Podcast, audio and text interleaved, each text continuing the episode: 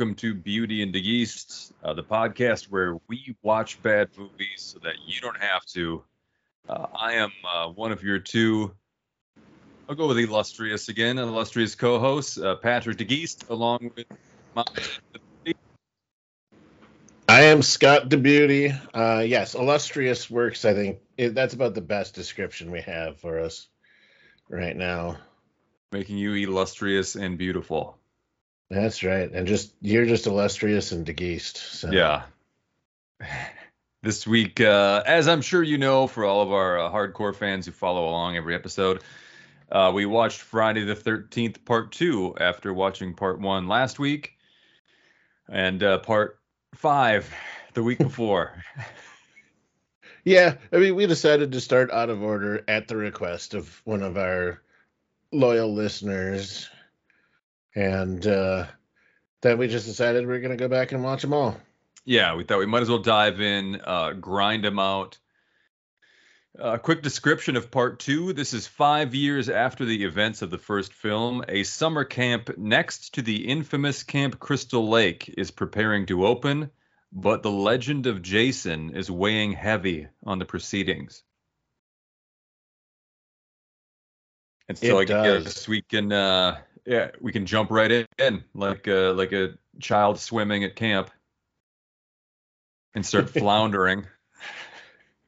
Yeah, uh, the movie opens. Of course, you have your kind of your little opening montage thing.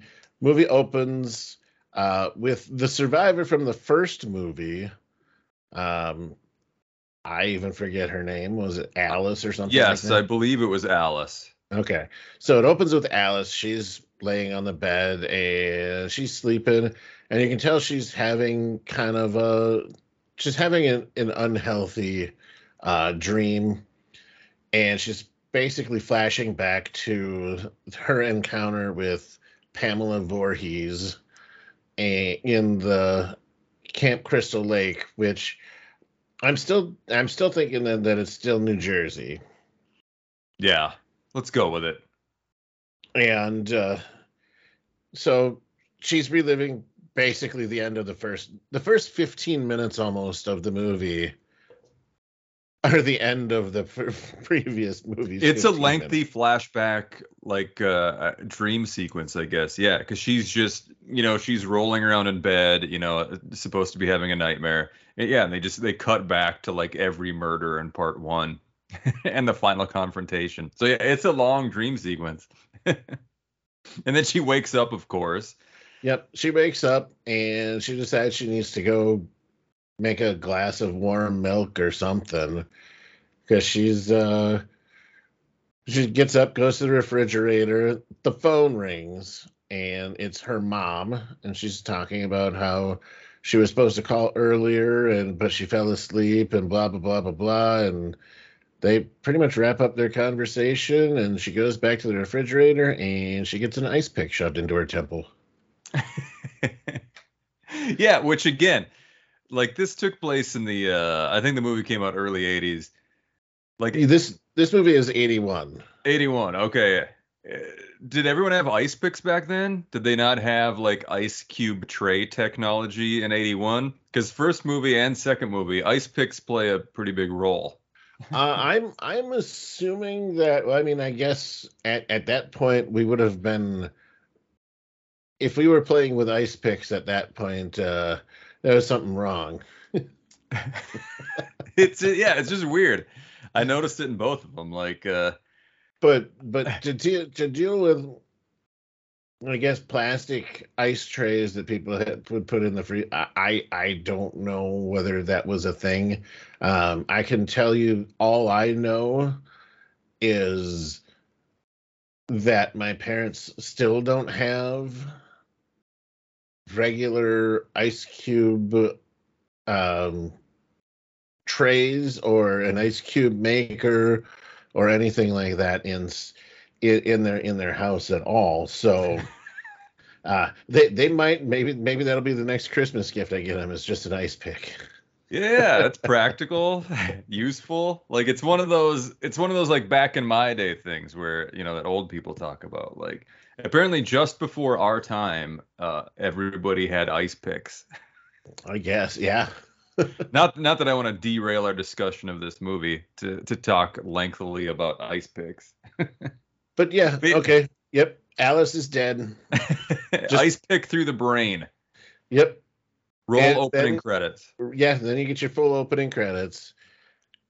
And then you open up to uh what was it? Mar- Jeff and I wrote it, Sandra, I believe.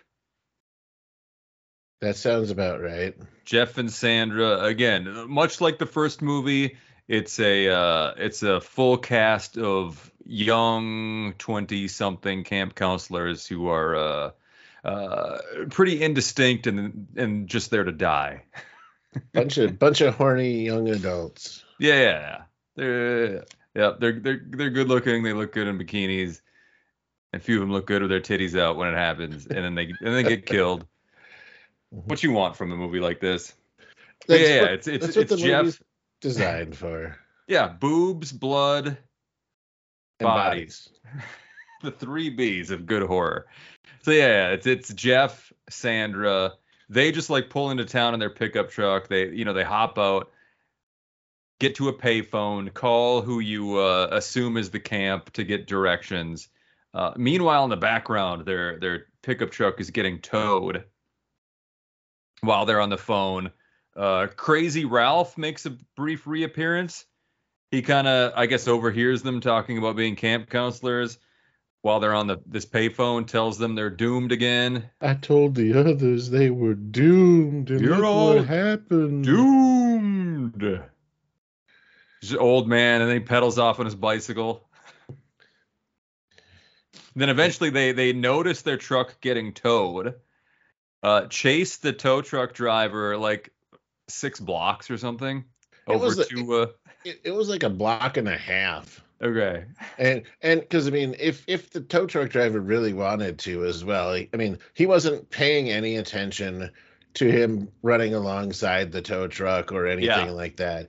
And but if he really wanted to, he could have picked up plenty of speed so he wouldn't have been able to keep up with running alongside him.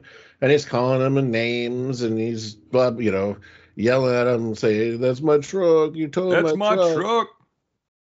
And then they get around the corner and he stops, and there's their friend that they are looking for to meeting. And he's like, "Oh, hey, uh, this is Mac. He owns the gas station."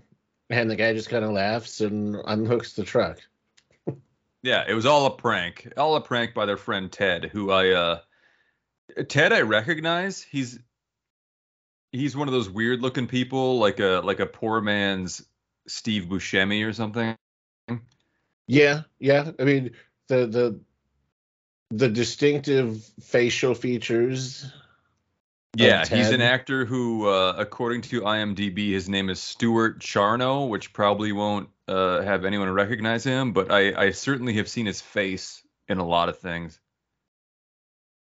And I don't remember him from anything, but that no? doesn't mean that he hasn't been there. Oh, he's got a such a distinct weirdo face. But whatever. It's just Ted.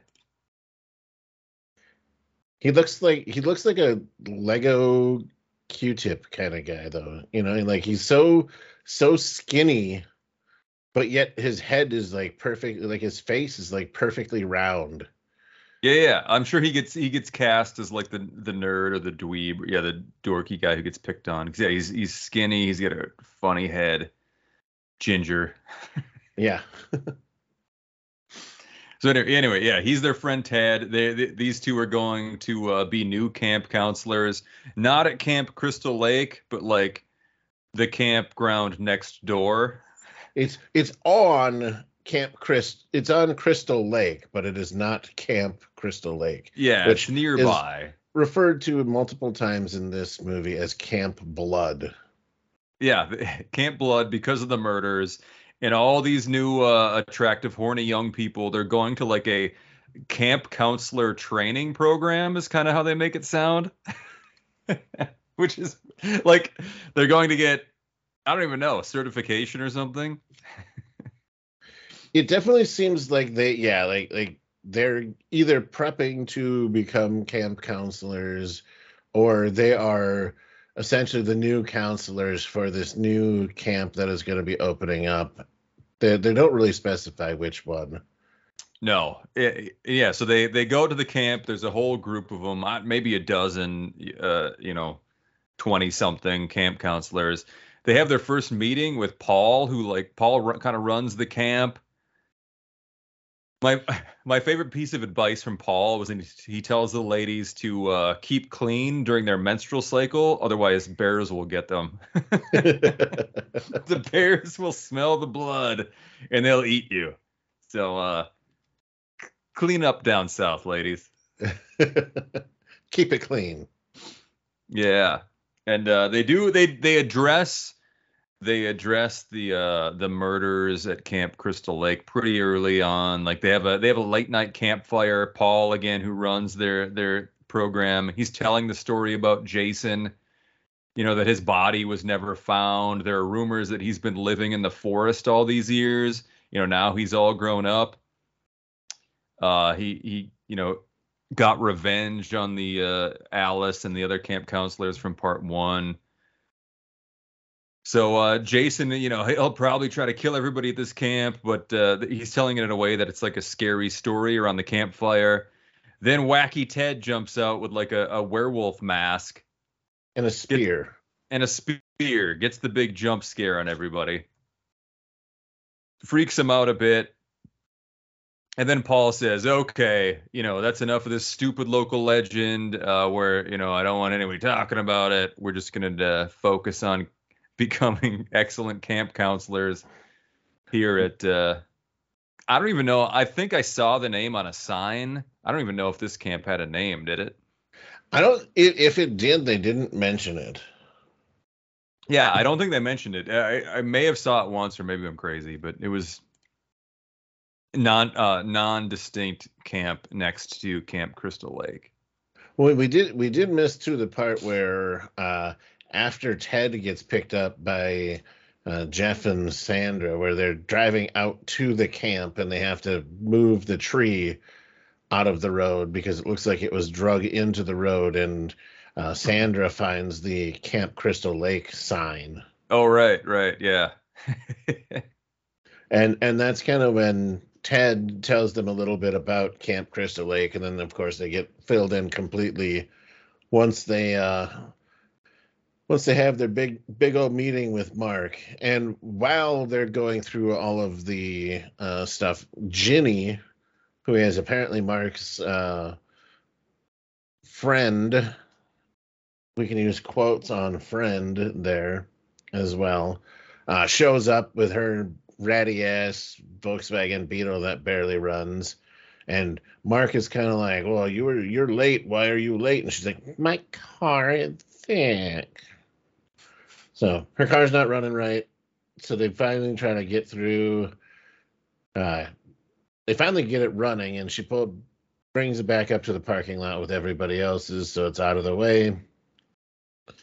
Yeah, then they have their fire at night, and uh, Ted jumps out and scares everyone. Then they kind of cut. They cut to essentially just them kind of hanging out in one of the cabins. Yeah, they're having like the shittiest party ever.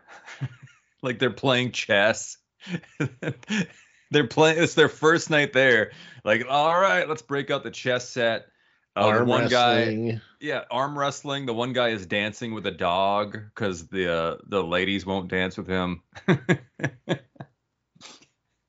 and they are they are being watched the whole time. They have like uh, that first person killer view on in the camera. Oh yeah, we we did forget the scene with Terry and uh, the poorly character named Scott earlier in the in the film too. Because I mean, Terry oh. to to describe Terry in, in a in a couple in just a couple of words is um she doesn't wear clothes that fit. Yeah, she's she she's like she's like a six foot tall I, I don't know exactly how tall she is whatever she is taller than the clothes she is wearing. Um, you can tell what the weather is like when you look at her. I mean, the the shirt barely covers her boobs at all, and she's wearing shorts that are so far up the ass. Yeah. Uh, That, she uh, she needs I to mean, ask Paul for an advance on her first paycheck. yeah, she needs to buy a new wardrobe because she's apparently been wearing the same clothes since she was 12. So she's got her dog. It was a little yip yip dog named Muffin there, and they're walking along the uh, along the beach, and you kind of get a um, you, you, you get well you get a you get a frontal view where you can tell the turkeys are done, hmm and then you get the back view, and you get you get the uh, I guess you could call it uh, the the atomic wedgie. And then she keeps walking, and you get you. Then it switches to the killer view, so you have someone behind her, and all you see is some a slingshot get pulled back, and somebody and and it it's it's Scott, the poorly named dick face named Scott, that shoots her in the ass with a rock with a, With a slingshot. slingshot. That's his way of flirting, I guess. Yeah, that, that And- and- definitely seems like.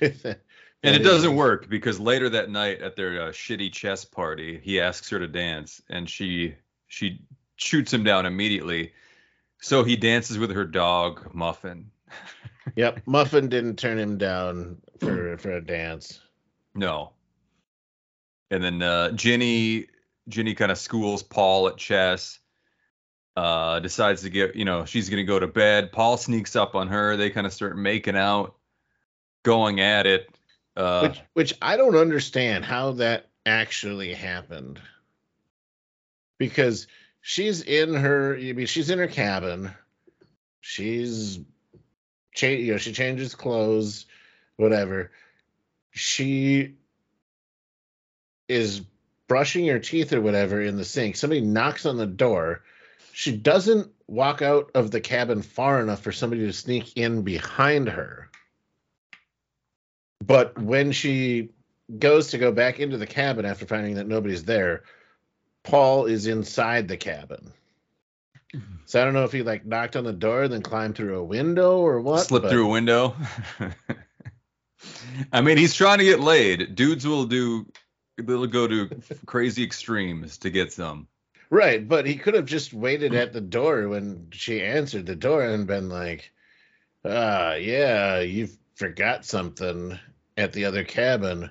And when she says, "What?" he could have just been like, "Me," because that that would have worked. I mean, if if you think that sneaking into somebody's cabin and putting your hand over their mouth as they're walking through the door and like grabbing them from behind is gonna work, you might as well just take the direct approach. Yeah.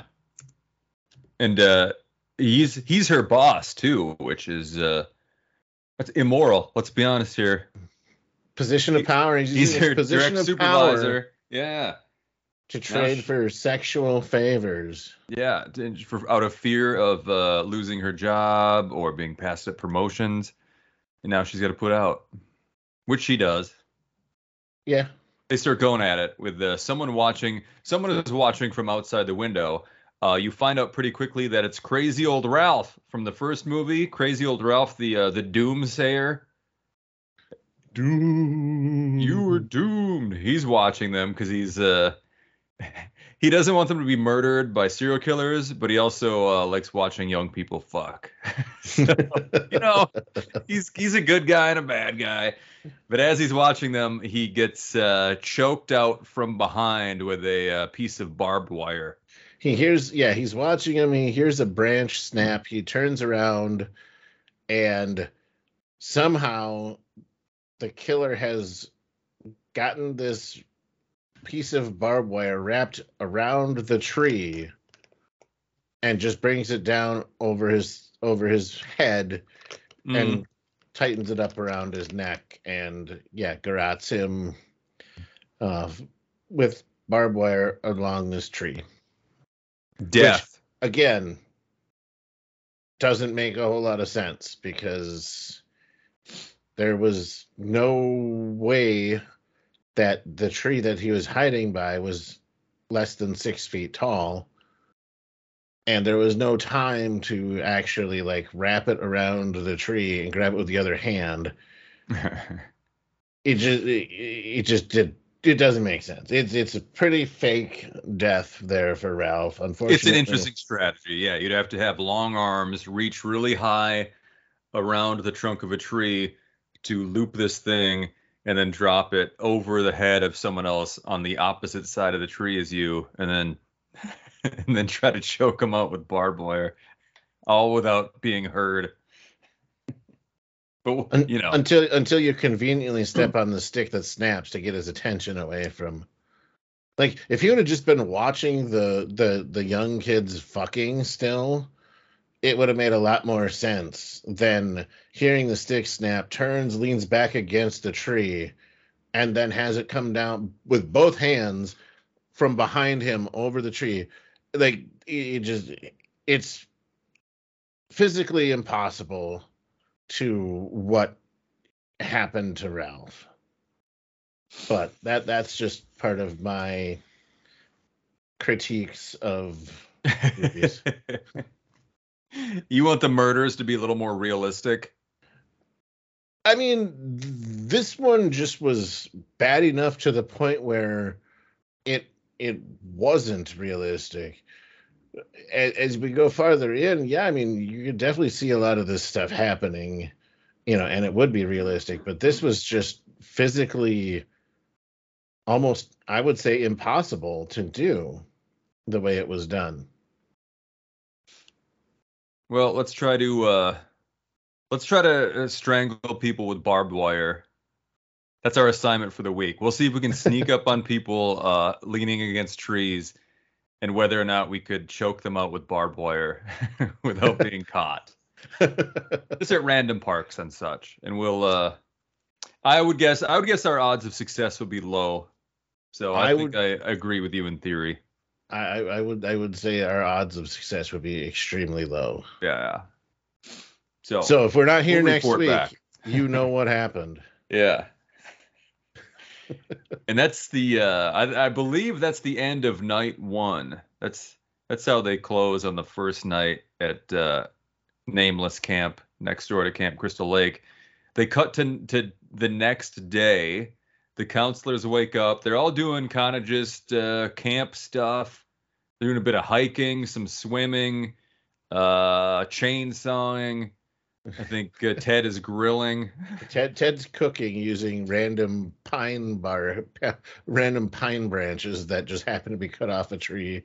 Oh boy! Again, I, I- I'm uh, I'm not gonna I'm not gonna tackle that one. It's the way it's a, not a great way to grill up some hot dogs, but yeah, they're just throwing logs, whatever. They they just want to eat. They're not picky. Uh, I think the dog, Muffin the dog, like wanders off. Um, Je- Jeff and Sandra, who uh, they they're interested in Camp Blood, they kind of try to sneak away. They're gonna go check out Camp Blood. Uh, they do find what appears to be Muffin dead. Like it looks like a dead critter with fur the same kind of color as Muffin. Yeah, and and when you say dead, I mean it's mutilated, and like they Yeah. can't even identify if it was actually Muffin or not. But yes, you do see Terry running along the beach or kind of In- along the trails there, In half a shirt. Yeah, again, half half a shirt, half a pair of shorts. Yep. Yep. And she's looking for her dog. Jeff and Sandra are uh, sneaking into Camp Blood, aka Camp Crystal Lake.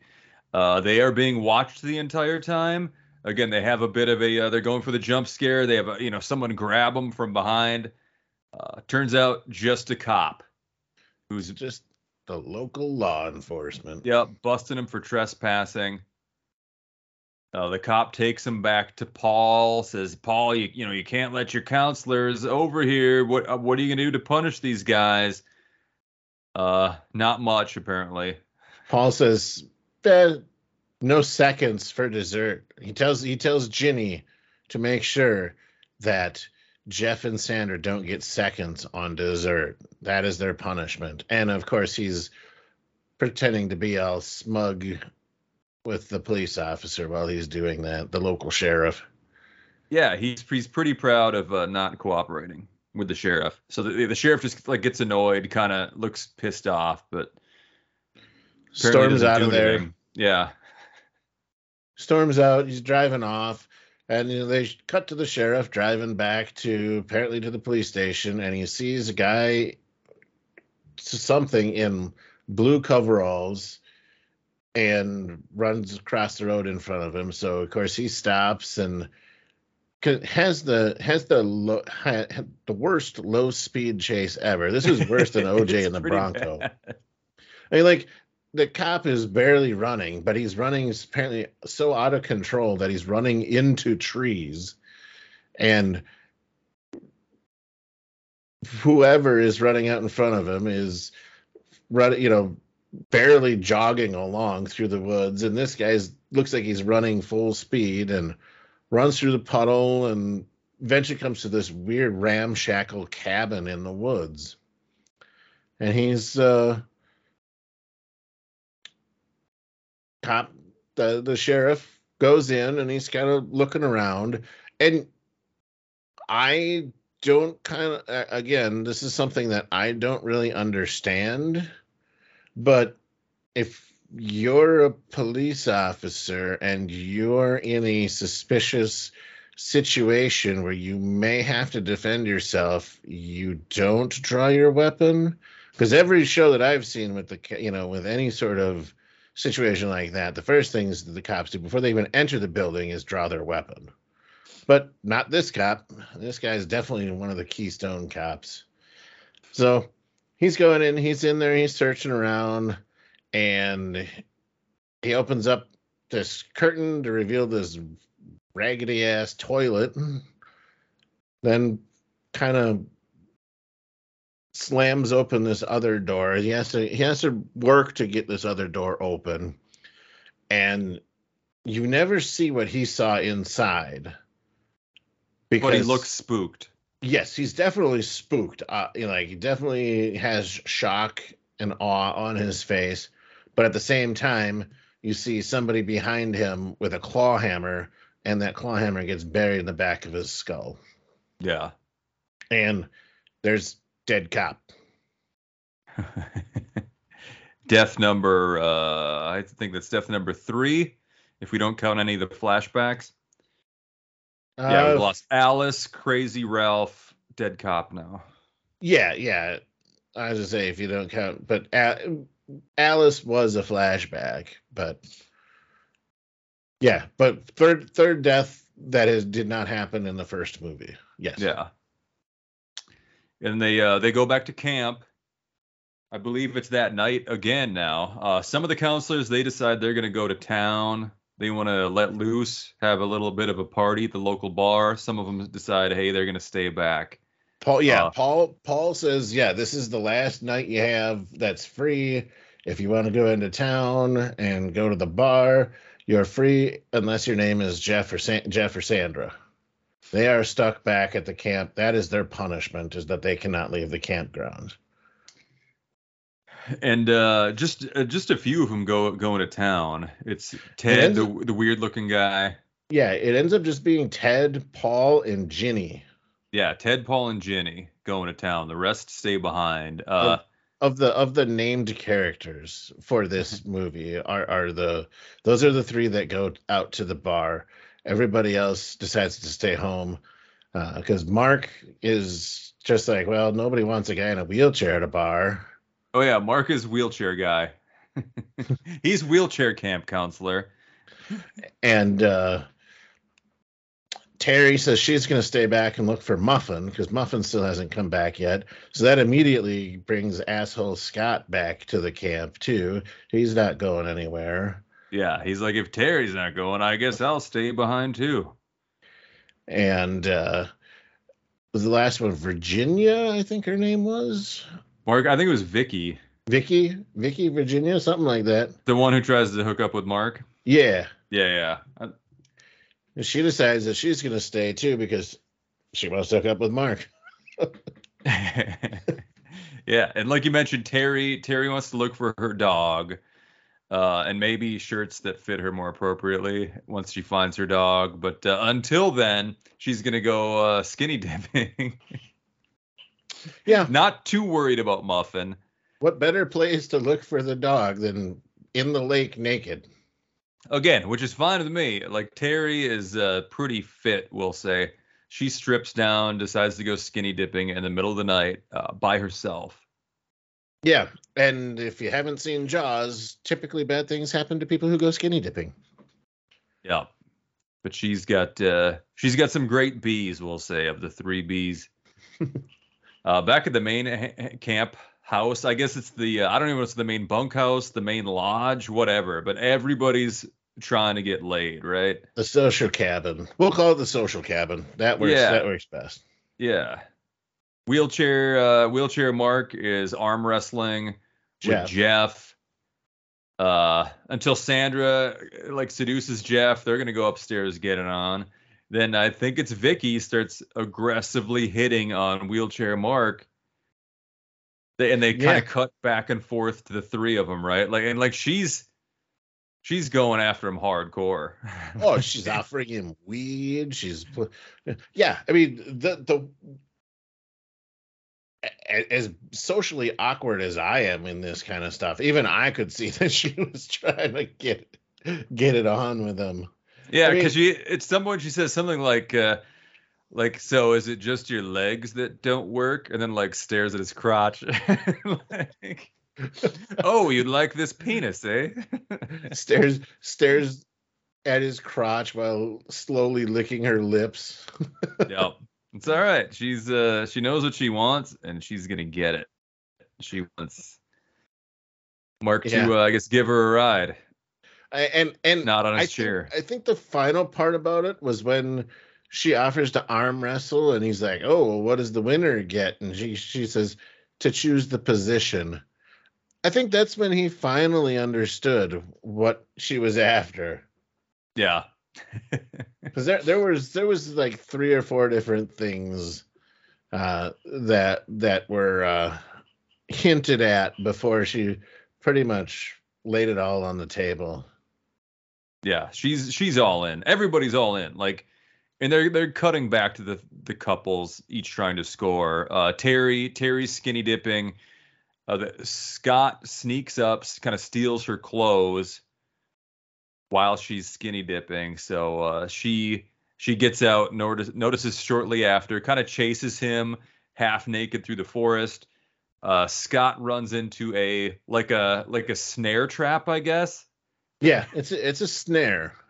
The kind That- where that- the rope loops around your foot and like the tr- a tree whips you up so you're hanging upside down in the air. Yep. and Terry says that she, you know, he's like, you gotta, you know, do something, Terry. You gotta help me get down. So she's like, okay, I'll go get a knife or whatever. I have So, to go. uh, yeah, I'll go back to my cabin and get a knife, which takes her forever to find a knife. Yeah. Meanwhile, he's just hanging inverted upside down from a tree. Yep, and you When, see uh, you see uh, just this machete kind of flash in front of him and slit his throat. Yep. Goodbye, Scott. Not you. Yeah, no, it's not me, but it felt like it could have been. It hurt. Anytime anybody named Scott dies in a movie, I feel like I die a little bit inside. Not really. and it feels bad too because uh, like Scott was like just about everybody else was having good odds hooking up except for Scott. He had to Yeah. settle for Muffin the dog. He probably would have had to settle for Muffin the dog. Yeah, uh, yeah. If he had lived any longer, if he wanted to uh, to get any action, do the old peanut butter trick or whatever. anyway, yeah. Terry Terry eventually finds a pocket knife, goes back to where Scott is hanging inverted, does the old thing where she talks to him a little bit, you know, doesn't notice anything's wrong. Okay, I'm back. You know, I'm gonna cut you down, Scott. You know, sw- spins him around to see his face. Then you see that. Uh, his neck's been uh, his throat's been slit. He's dead. And did, did they show her die, or does she just scream? She, the only thing I remember is her just screaming and running off into the woods. Yeah, I remember that too. Like she screams, she runs off. But I don't ever remember seeing her die, her seeing her death at all. Yeah, she's got that. She, you know, she takes a few step away, a few steps away. Then she's got that terrified look on her face, like she just bumped into the killer, and stops. And then yeah, they never show her again. So I just assume she dies at that moment because they never show a body. nope, nope, they didn't show anything.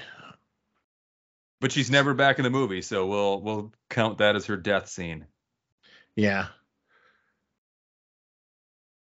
which is too bad because uh, she was pretty hot.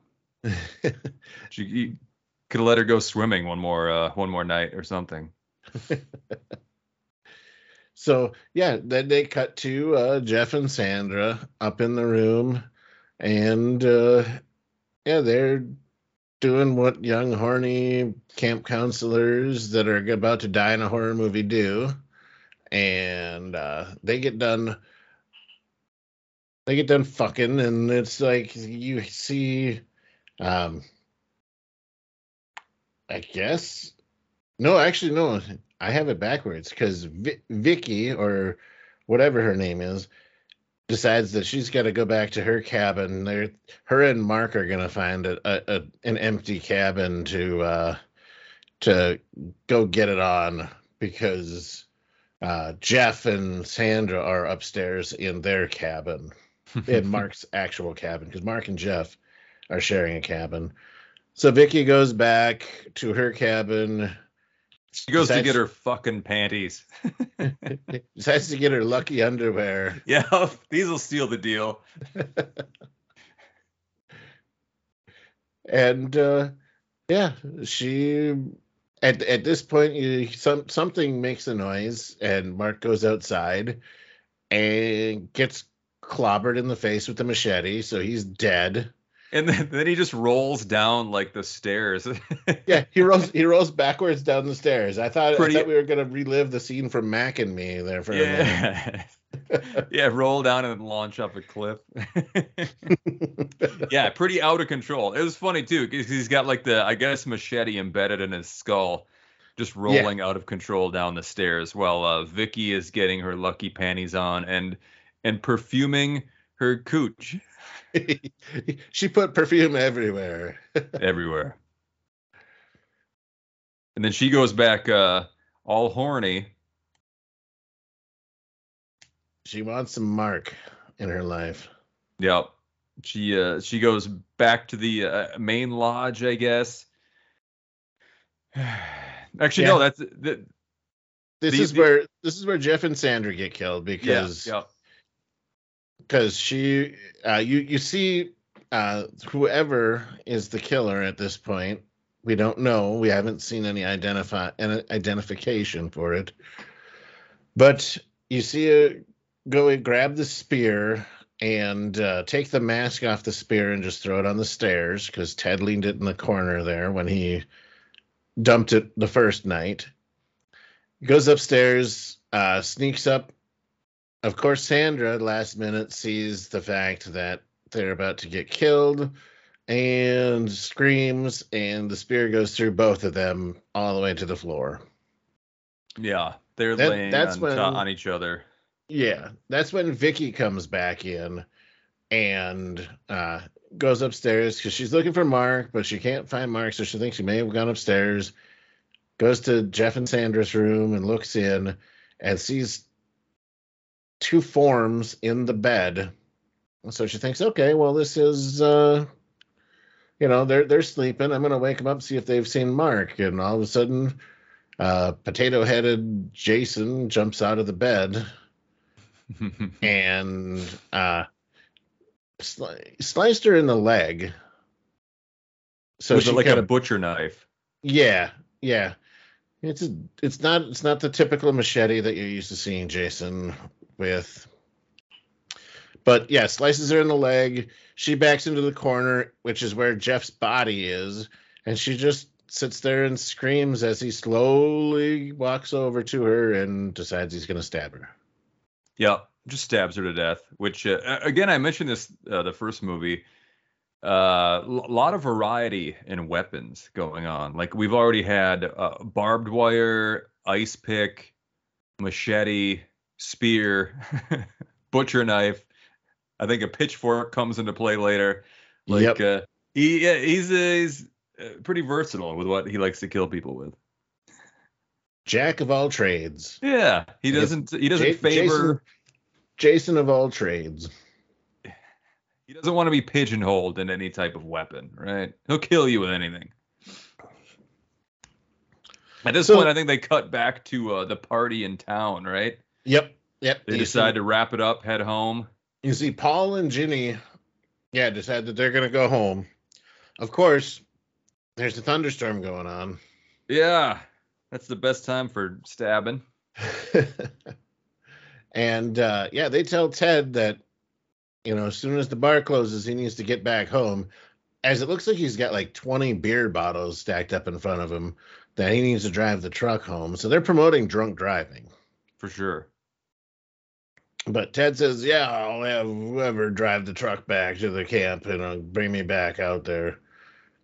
Then he decides he's going to ask the old people after um, after they leave, after Paul and Ginny go out just to take off in her shipmobile, uh, if there's any after hours places around, and they say, "Of course there are."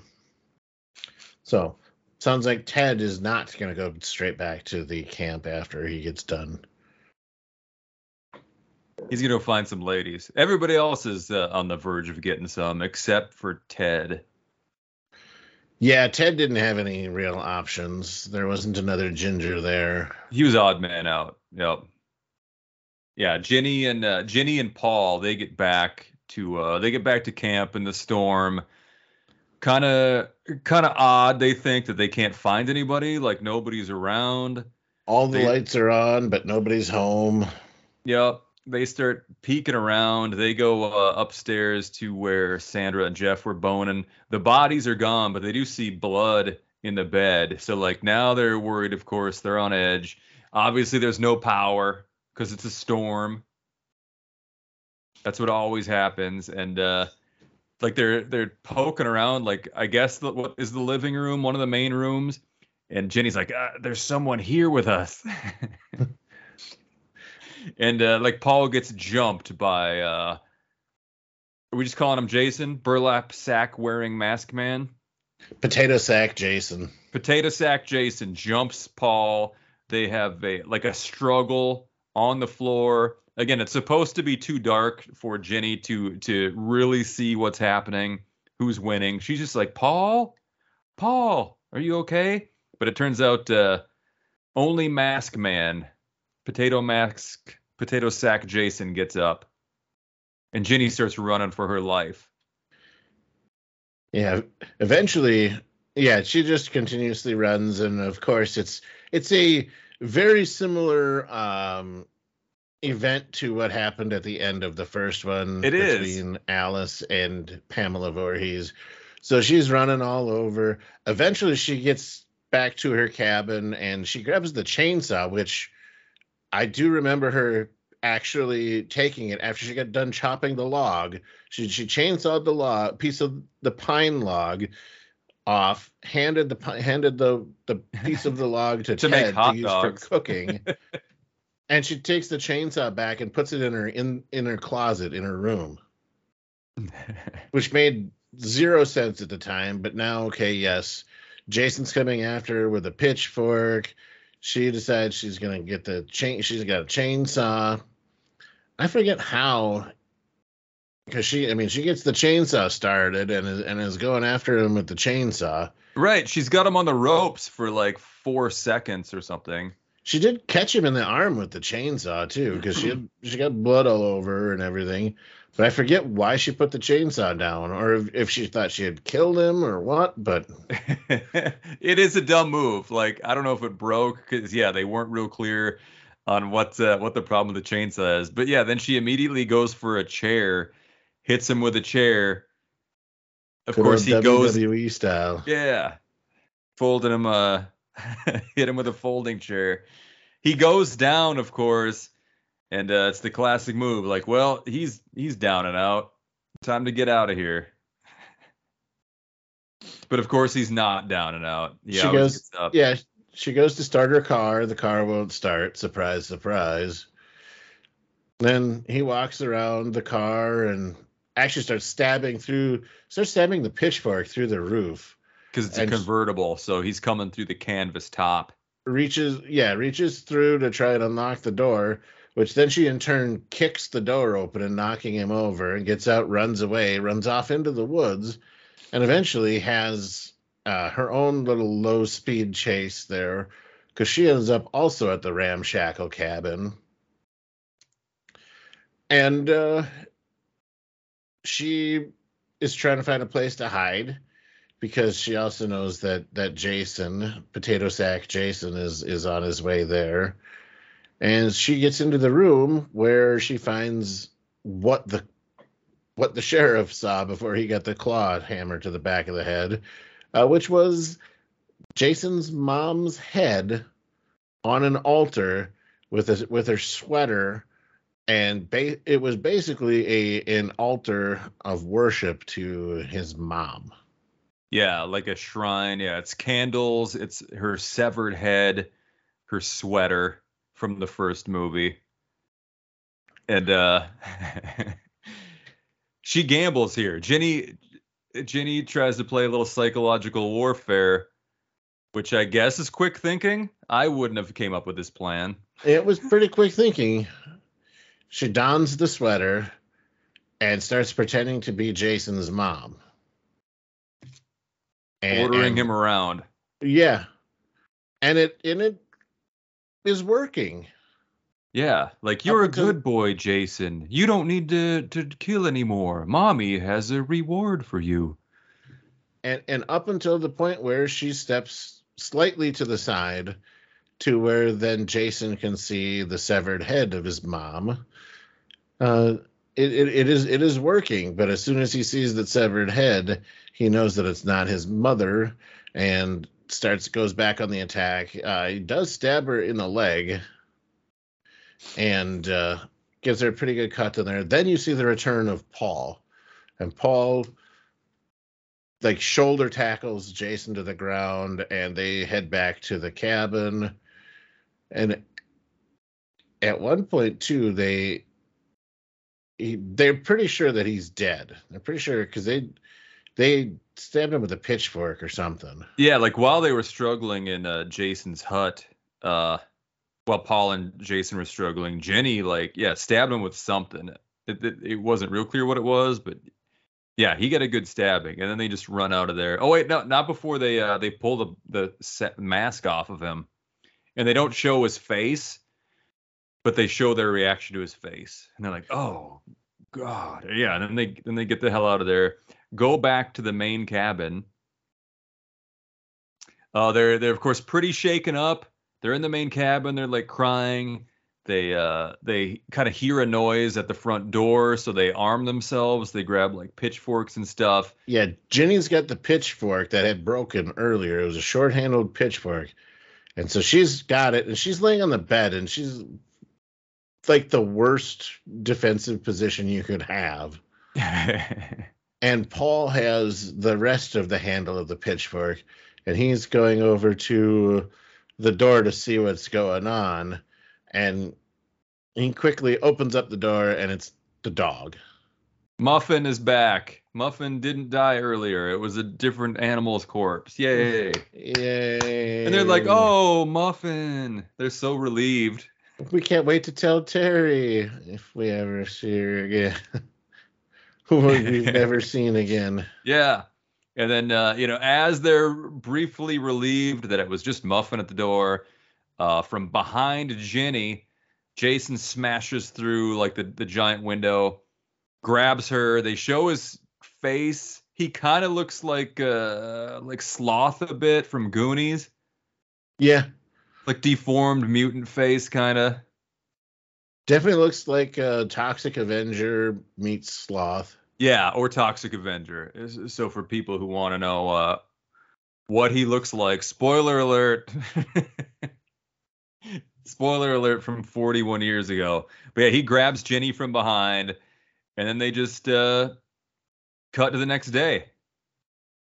Ginny's being put on a like stretcher in a, into an ambulance, just yelling for Paul. Like Paul, where where's Paul? Then they cut to Jason's mom's head in the shack. Then they roll credits. yeah. it was it was an odd ending.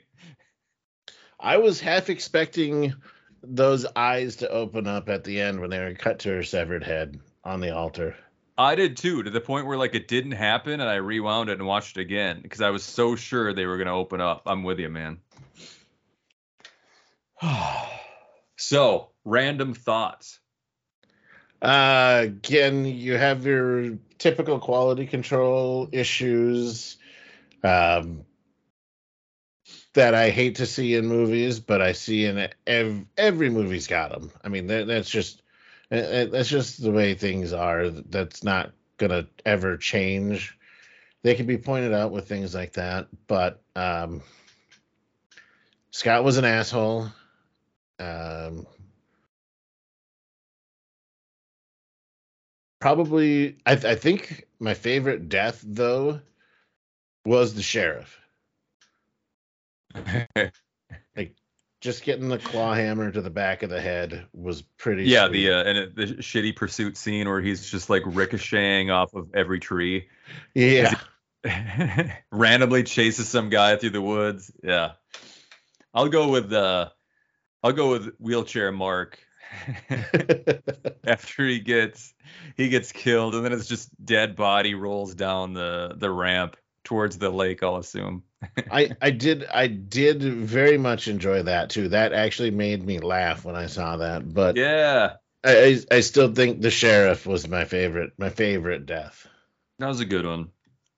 I'll uh, you you touched on it briefly. It it the, it had the same sort of flow as the first movie, and maybe they probably all have the same sort of flow, right? Where they're like most of the deaths are all in secret, and then there's one person who ends up being the the survivor.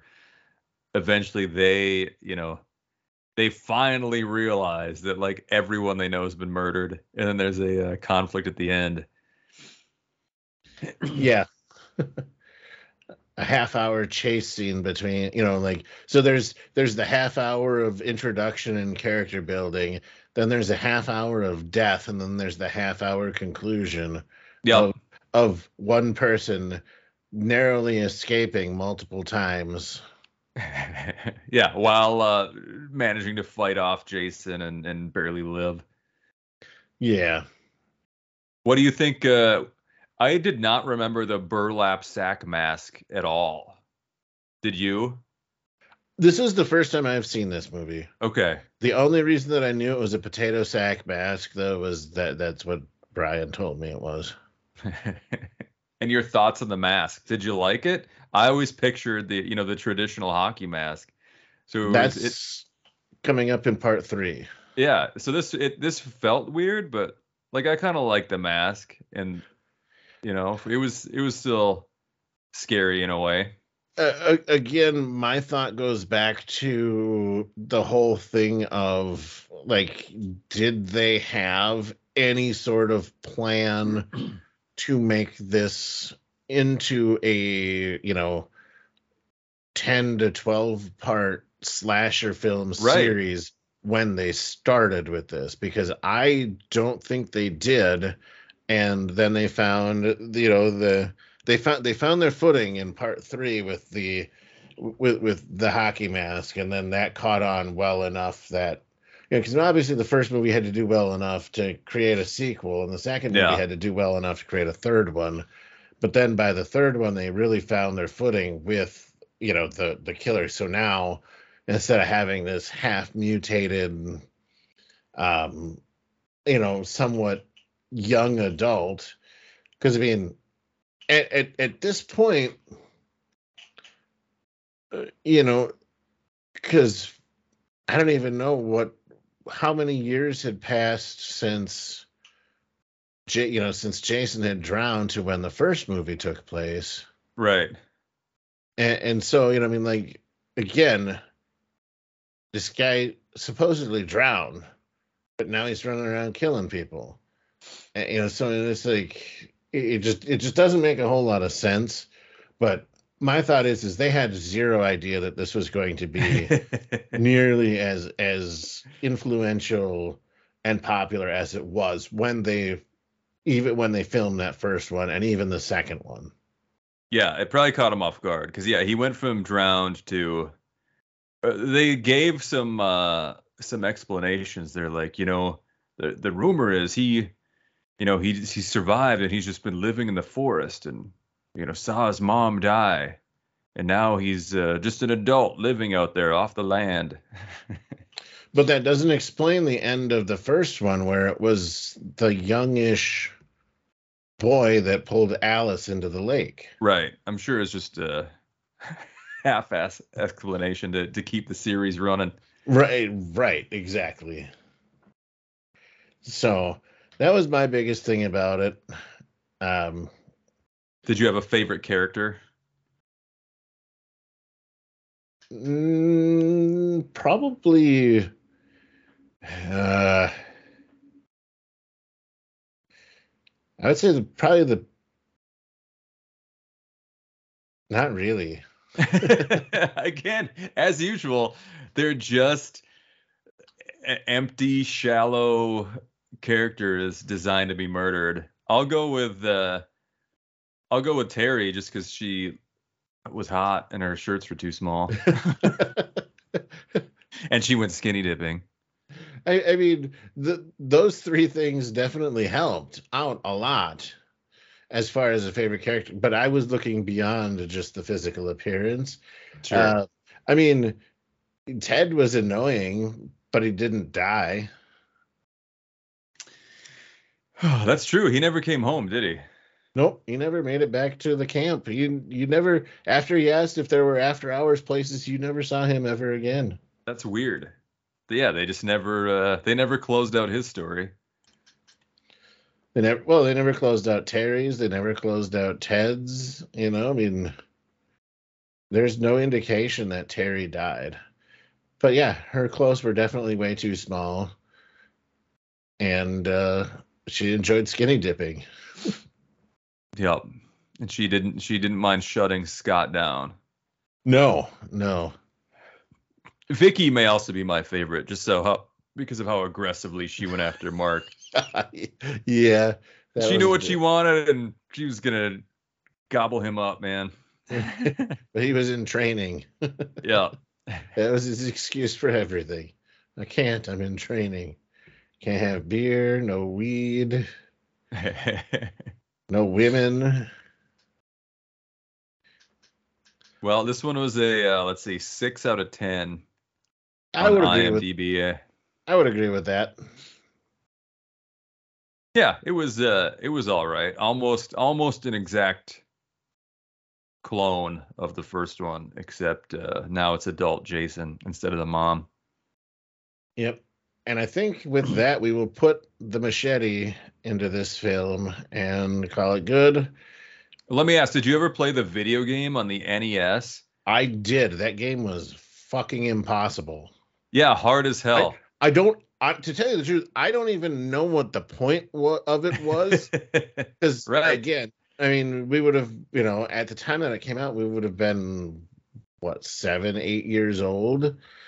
I had never seen the movies for it. I just knew that they were scary movies, and they came out with a video game for it. And and honestly, I don't know that there was ever any uh, figuring out what the point of the game was. But yes, we did rent it from Main Attractions back in the day. Yeah, the only thing I remember from the game, yeah, was that it was hard as hell, and you could get Jason's mom's sweater and put it on, and then like he wouldn't attack you or something. Which obviously you saw in this in this film here but Yeah. Yeah. So I kind of want to. I think I have it on an emulator on my computer. Maybe I'll give it a. Maybe I'll fire it up and see how that goes. well if you don't i have the full set of emulators for both the nintendo i think i have the nintendo super nintendo Nintendo 64 and Sega Dreamcast. Yeah. Uh, somebody that I used to work with was kind enough to give me all of those emulators. Yeah, man, I-. I love going back and trying some of these old school games that I remember being hard as hell and seeing if I can uh, make any better progress now that I should be an older and wiser and better video game player. And and actually, I also do know I have a modded Xbox that has all of those games on it. An original mod, modded Xbox. well, I, we should both play it and see if uh, maybe not beat it, but see if it's still any good or shitty or what. Sounds like a plan to me. Well, as uh, as you may or may not be able to expect, uh, we're gonna go to Friday the Thirteenth Part Three next week. And I don't know if this one has any sort of fancy titling or not. On IMDb, it's just Part Three. This one gets a 5.6, so fans think it's uh, just slightly worse. It does uh, say 3D. Well, of course that. Well, yeah, that would have been probably about the time that everything was was coming out in 3D. Sure. Let's look at the cast, see if uh, Ginny is back. I don't see anyone named Jenny yet. No, I don't think so.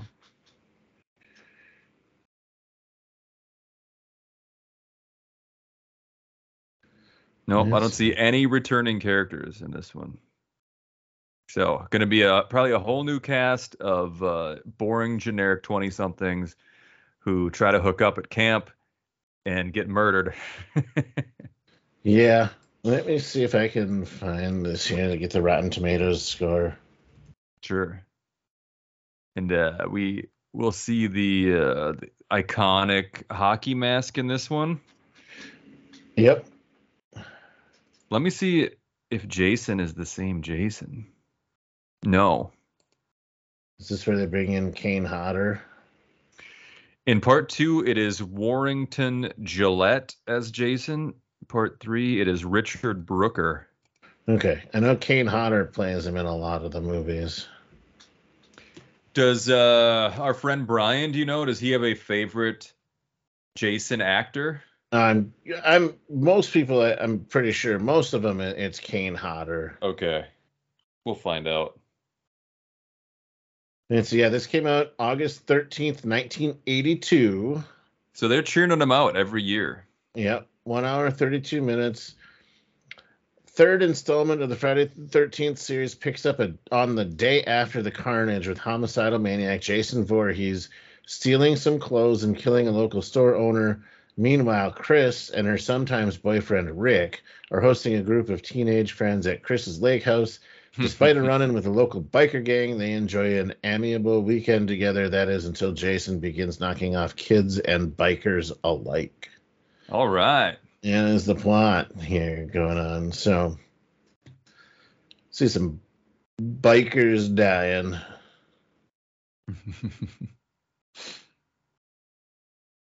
I'm curious to know if, uh, like, you ever know when you watch a 3D movie that's not in 3D and you can tell it's obvious, like certain parts should have been 3D. I wonder if that's obvious in a 1982 movie. Um, I mean, I can certainly tell you that yes, there are parts because I don't know if you've ever seen Jaws 3D. Yeah, yeah.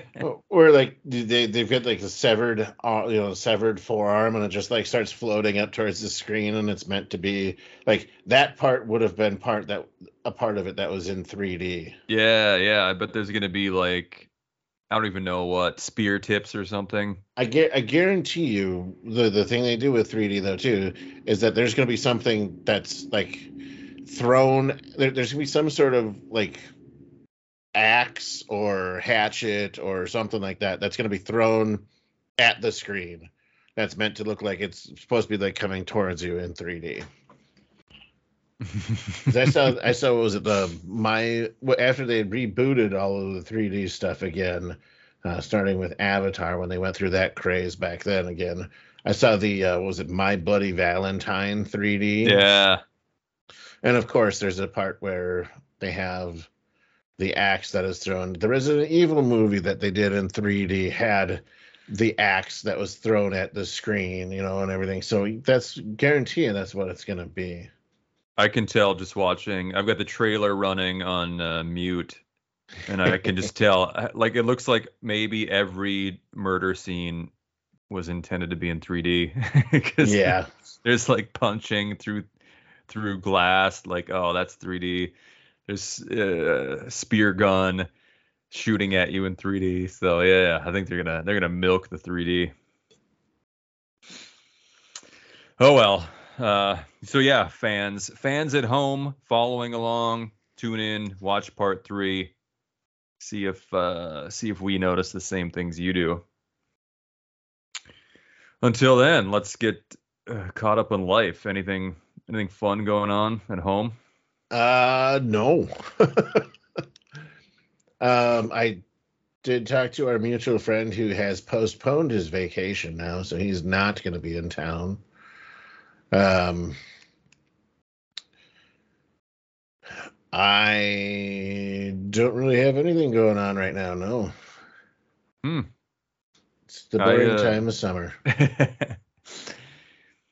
I did I did 15 minutes at they called it a comedy showcase in Hudson, Wisconsin on Saturday night. Which was uh that was pretty fun. That was a good time. Now, is that is that the longest set you've done? Yeah, in any real capacity. Yes.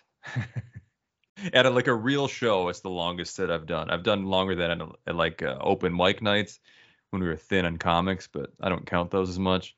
This okay. is the longest real set I've done, and uh, it was uh, it was successful successful evening. I I think I uh, I had that that crowd rolling. I saw the pictures on Facebook. I was not able to make it, but saw hey. the after pictures on Facebook. Yeah, it was a good time. It was a fun show, and uh, everybody did really well. It was a five comedian lineup four of us did 15 minutes, and the the closing guy did 30. And that was a, that was a fun format, c- kind of a little different than the the traditional show or the traditional open mic show. It was at, it was at Big Guys Barbecue in Hudson, Wisconsin, which was a fun venue. Like it, it looks like a middle of middle of the country, uh, big ass barbecue joint you know, they've just got a shitload of tables with like checkered cloths, and then they cut off half the restaurant and turn it into a showroom. and there are probably 50 people in the crowd, which is a solid turnout. Yeah, that's that's a good turnout for a place yeah. that's not actual, you know, like an actual comedy club. Right. That's really good. I guess I did see the one thing that uh, I- am excited about is in September now coming up there's going to be professional wrestling is returning to the Mall of America. the local uh, independent group that puts on uh, WrestlePalooza and uh, other events around the Twin Cities have signed a contract now to do a family friendly show at the rotunda of the Mall of America. So I will be buying tickets for that. Interesting. so these are like local wrestling do you are they famous enough that you know them? Uh, I mean, they've had people that are um, famous enough. You know, that like they've brought in, fa- you know, fairly big name wrestlers to sure. um, to to the shows that they that they have had at. I mean, because they do two WrestlePalooza shows a year at First Avenue, and the place is sold out. Like it is packed in there and uh, like they brought in well they they they've had David Arquette. yes. Um, uh, let's see here. I'm trying to think who else is. I mean, they they've had uh, Johnny Gargano, who was just out of just in just actually completed his contract for WWE. Um, they had actually his wife Candice LeRae has been has been at WrestlePalooza. Um, MJF has been at WrestlePalooza. Um, Scott Hall was there but didn't compete. Um, see, they had Scott Steiner there, but he again he he I guess did do a little bit of competing, but was mainly there just as like a VIP kind of guest. Sure. Um, Chuck Taylor, who's a guy for AEW. Colt Cabana, who's been who's done stuff with AEW. Um, uh, actually, Top Flight, uh, six one two. They're one of the they're lo- they're both local guys. They are signed to AEW now too. So yeah, there's been like actual Okay. famous people. Darby Allin, That's cool. uh, Swerve Strickland, like so, the, like they've had, yeah, they've had name, you know, like good, you know, names that you may not have recognized at this point, but they, you know, that you, they've had now, you can recognize now. Yeah. So it's definitely worth checking out. I, I like I said, I mean, it's Mall of America. It's like 20 minutes from my house. I'm definitely gonna go. What do they charge for this event? Do you know? Um, I don't know. I, I didn't. I have. I have not seen any prices that come out. I don't know exactly when tickets go on sale, but it'll probably be like twenty bucks. well, I was gonna say Mall of America Rotunda. Yeah. Is there even a way to ticket that? I guess I've everything I've seen there is usually just free. It'll probably be if if if they are. They they might have like. They they kind of usually have like their golden circle kind of thing where they have chairs and stuff like that that you can sit in. Um, so if if they have something like that, but I don't know, it might it might be completely free, but they might have like like I said, they might have a VIP section or something like that, where there would be tickets. But usually with WrestlePalooza, they have wrestling, music, you know, so they'll have they'll have a band come on and play um, a few, you know, band come on and play a couple different sets of like three or four songs, and then they usually have burlesque dancing as well. But that won't happen at the Mall of America. This has got to be a this is a fa- family friendly show at the Mall Sure. of America, so they will they will not have the burlesque dancing. I'm I'm guessing. yeah, I would imagine. I uh oh I am I also am going to be at Acme Comedy Club's funniest amateur competition on the 29th of June, which uh It is a week from tomorrow. yeah, yep, middle of the week. I think I get 3 minutes. We'll see how that goes. Um, I uh, don't know if it's worth anybody showing up to watch me get three minutes, but they also have a real headliner that evening. So, uh, from my understanding, is they do a lot of these shows where they have local amateurs doing three minutes as essentially the opening act for a regional headliner, okay. and then uh, I, somehow they rank rank all the amateurs and the best ones, you know, keep moving on. So. Uh, I haven't observed one. I haven't been in one. We'll see how it goes. Sure. I, yeah. Kind of like a last comic standing, where yeah, if you do well, if you do well, you get to move on to the next round. And Right, get invited yeah. back. we'll see. If I if, if I move on, I'll let people know. For sure. no, uh, this is a good way to see if uh, I can compete with these other local amateurs.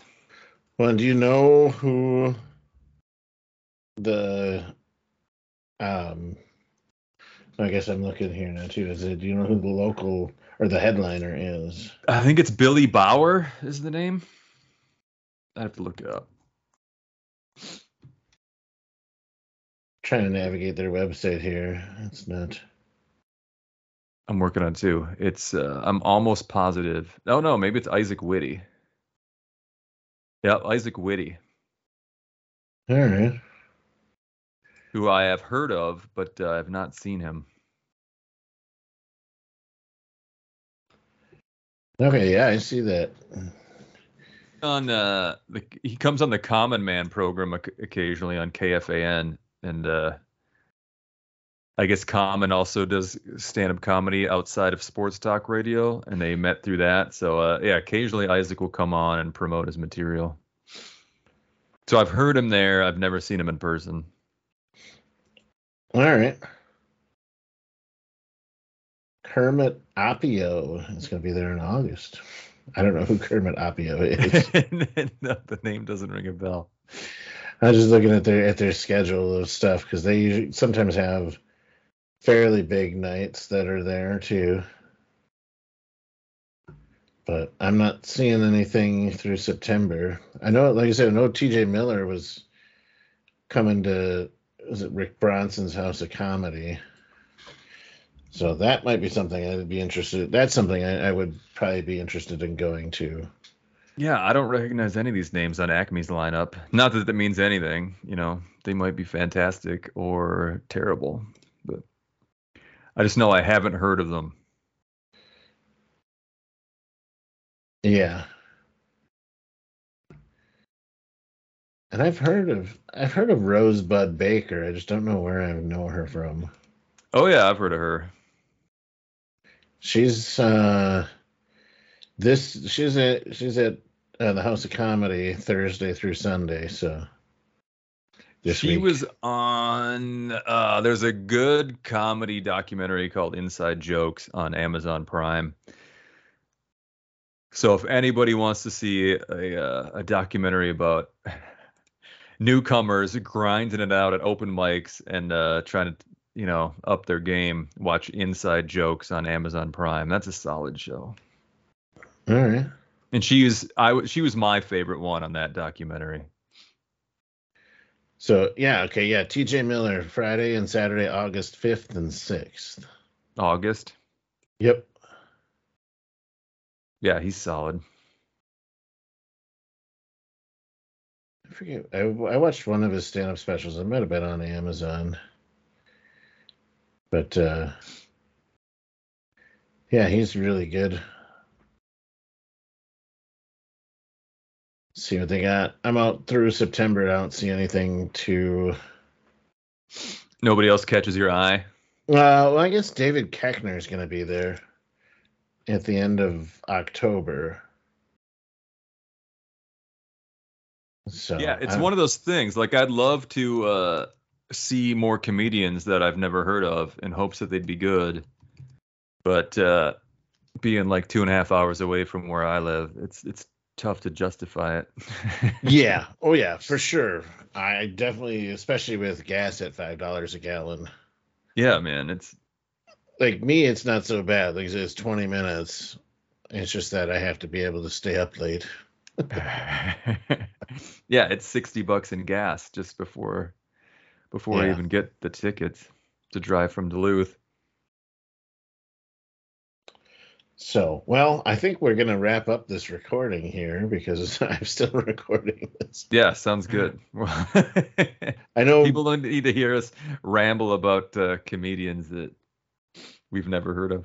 Yeah, I know Brian's ch- checking to see about playing cards this weekend, but Yeah, I'm. I'll be out this weekend. Yeah. Well, Russ is saying yeah he might be down to play some cards, and Brian's in to ask Sapana as well. Which, I mean, I guess I don't know. I think I'm heading to Mora this weekend, but I don't know that I want to play cards and then go up there. Sure. So but uh, yeah, I guess we will be back next week with Friday the 13th, part three. This is Scott the Beauty signing off for Beauty and the Geest, where we watch bad movies so you don't have to. Bye, folks.